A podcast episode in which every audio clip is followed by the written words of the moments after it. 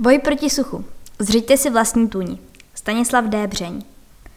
Voda pro příbram není zdánlivě problém. Město je ve výjimečné situaci, kde má k dispozici tři vydatné vodní nádrže v Brdech a možnost čerpání vody z Vltavy.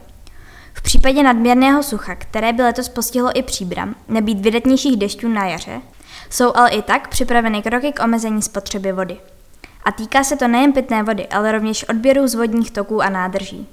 Problematiku vodního hospodářství v Příbrami z pohledu výkonu státní zprávy má na starosti odbor životního prostředí Městského úřadu Příbram, který je zároveň vodoprávním úřadem. Vodohospodářskou problematikou se zabývá v rámci celého Příbramska. V některých případech mají kompetence jednotlivé obecní úřady. V mnoha však právě vodoprávní úřad v Příbrami. Například zákaz nebo omezení odběru vody z vodovodního řadu je v kompetenci obecních úřadů i naší, řekl vedoucí odboru Petr Valenka a dále vysvětlil. Pokud zákaz vyhlašuje pouze příslušná obec, tak si poradí většinou sama. Jestliže by se to týkalo většího území, potom vše řeší příbramský úřad. Do kompetence úřadu spadá i problematika povrchových vod, tedy vodních toků a nádrží. Například v roce 2015 byl zakázán odběr vody pro zalévání zahrádek a napouštění nádrží. Můžeme logicky omezit či zakázat jen povolené odběry, podotýká Petr Valenka, s tím, že mnohdy lidé realizují nepovolený odběr třeba z přiléhajícího potoka. Zkušenosti ukazují, že právě nepovolené odběry jsou hodně časté, přestože jsou prováděné pravidelné kontroly. Mezi lidmi panuje obecná povědomost, že by měli mít odběr povolen, ale kašle se na to. Při kontrole jednotlivých vodních toků nebývá výjimkou, že dobrá polovina odebírá vodu takzvaně na černo, uvedl Petr Valenka. Co se stane, pokud lidé nedodržují předpisy? Provádíme neplánovanou prohlídku. Potom následuje vodoprávní rozhovor, což už má formu kontroly za přítomnosti vyníka, občana nebo zástupce firmy. Dále vyzveme k odstranění nezákonného stavu a dáváme pokuty. Přiblížil postup Petr Valenka. Pokuty se pohybují v řádech jednotek tisíc pro občany a desítek tisíc korun v případě obchodních společností.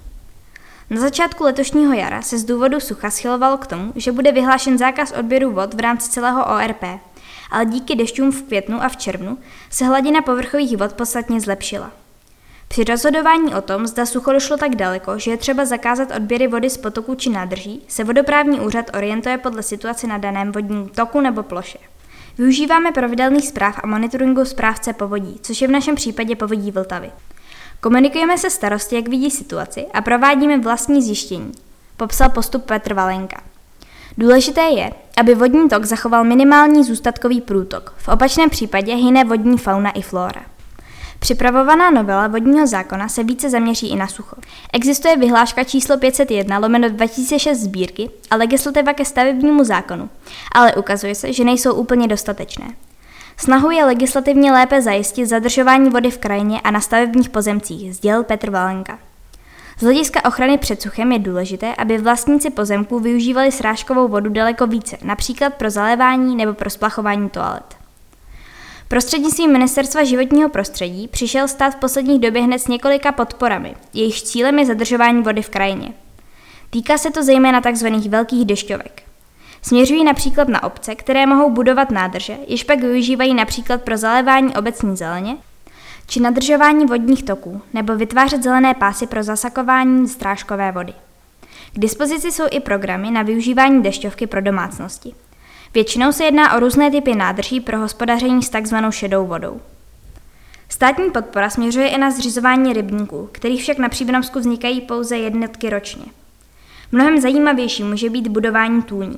Jsou menší, mnohem jednodušší a není třeba žádné stavební povolení ani povolení terénních úprav. Pomohla tomu novela vodního zákona, která zjednodušila projednání větších tůní. Musím říci, že toto se povedlo. Sám jsem si tůně na vlastní náklady vybagroval, dodal Petr Valenka.